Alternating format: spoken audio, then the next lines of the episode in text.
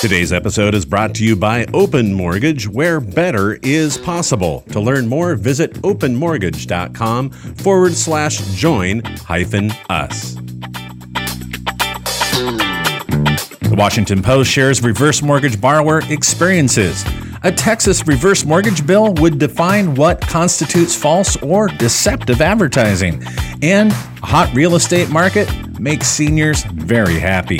These are your top reverse mortgage news stories for the week of June seventh. You're listening to H E C M World Weekly, the nation's only weekly podcast for the reverse mortgage professional.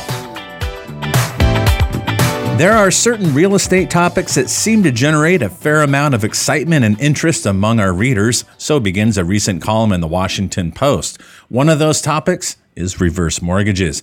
And a recent article really got the attention of the readers of the Washington Post, and they shared some of the comments which have been edited for clarity. And I would add, yes, the media, true to their nature, likes to curate the most negative and sensational stories. One of the selected readers' comments says, "I almost got a reverse mortgage with my wife a few years ago. The thing that stopped us was I had a low credit score, and the amount of money we'd have access to in the line of credit was pitiful. It was also expensive.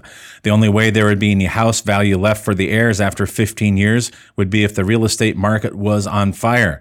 We could literally find no one out of five financial knowledgeable people we spoke with who would speak positively about a reverse mortgage."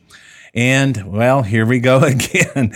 You know, it's not a loan for everyone, and in their situation, they begrudge the cost of the loan, not understanding there is going to be, of course, a cost built in for not having those payments and, of course, the risk that the lender takes. Here's another reader comment. "I looked into a reverse mortgage I saw advertised on television. I received a C D from the company by mail. It was all advertising with no specifics about the mortgage and nothing about the financials, dollar amounts, and costs. Well, I have to add, perhaps they didn't have a proposal yet. It does take a few steps.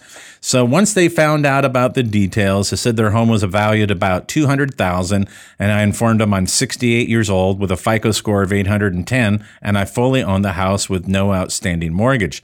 They told me the maximum loan they could give me is fifty percent of the value of the house, or around one hundred thousand dollars. They also let me know the cost to get the loan would be about fifteen thousand dollars. Therefore, the net amount I would receive from a one hundred thousand dollars reverse mortgage was eighty-five thousand dollars.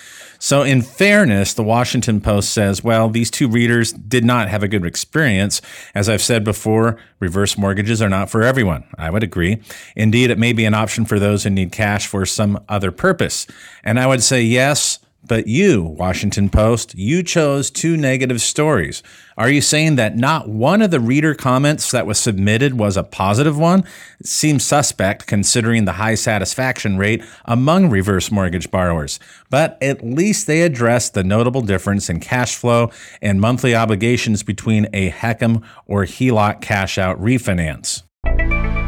And from the National Mortgage News, Texas reverse mortgage bill would have defined what constitutes false or deceptive advertising.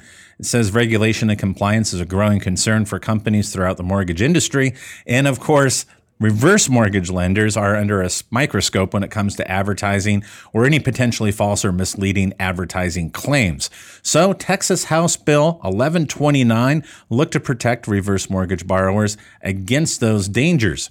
It basically aims to define the parameters of what qualifies as deceptive advertising, while also listing that a piece of material found to be in violation of the proposed law would constitute a violation of Texas's Business and Commerce Code as As deceptive trade practices. That according to a report from Reverse Mortgage Daily.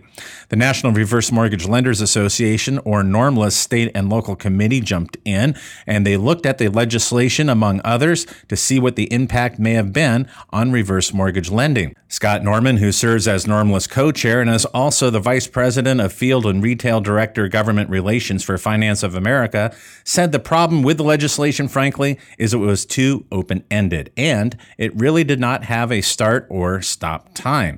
And he added, theoretically, a borrower could, ten years from now, come back and say, so-and-so said something to me I think was somewhat confusing, and I feel like I've been harmed.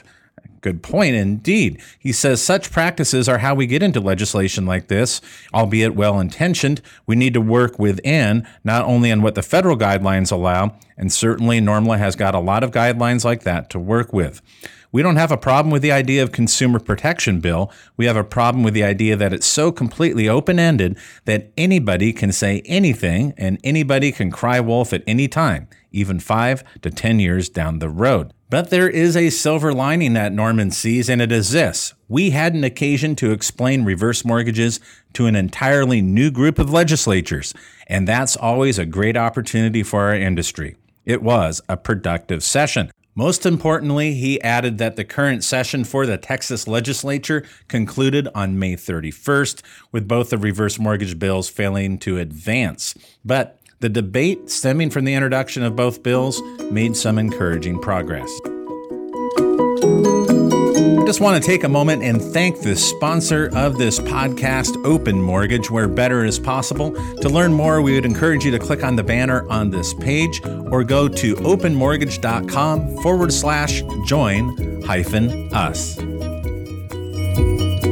in our last story for the week, the hot real estate market is making some seniors very happy. That according to Patch dot com. It says when Jim and Connie McStay started thinking about the next chapter of their lives, they knew that Ann's Choice, an Erickson senior living community in Bucks County, Pennsylvania, that was in their future.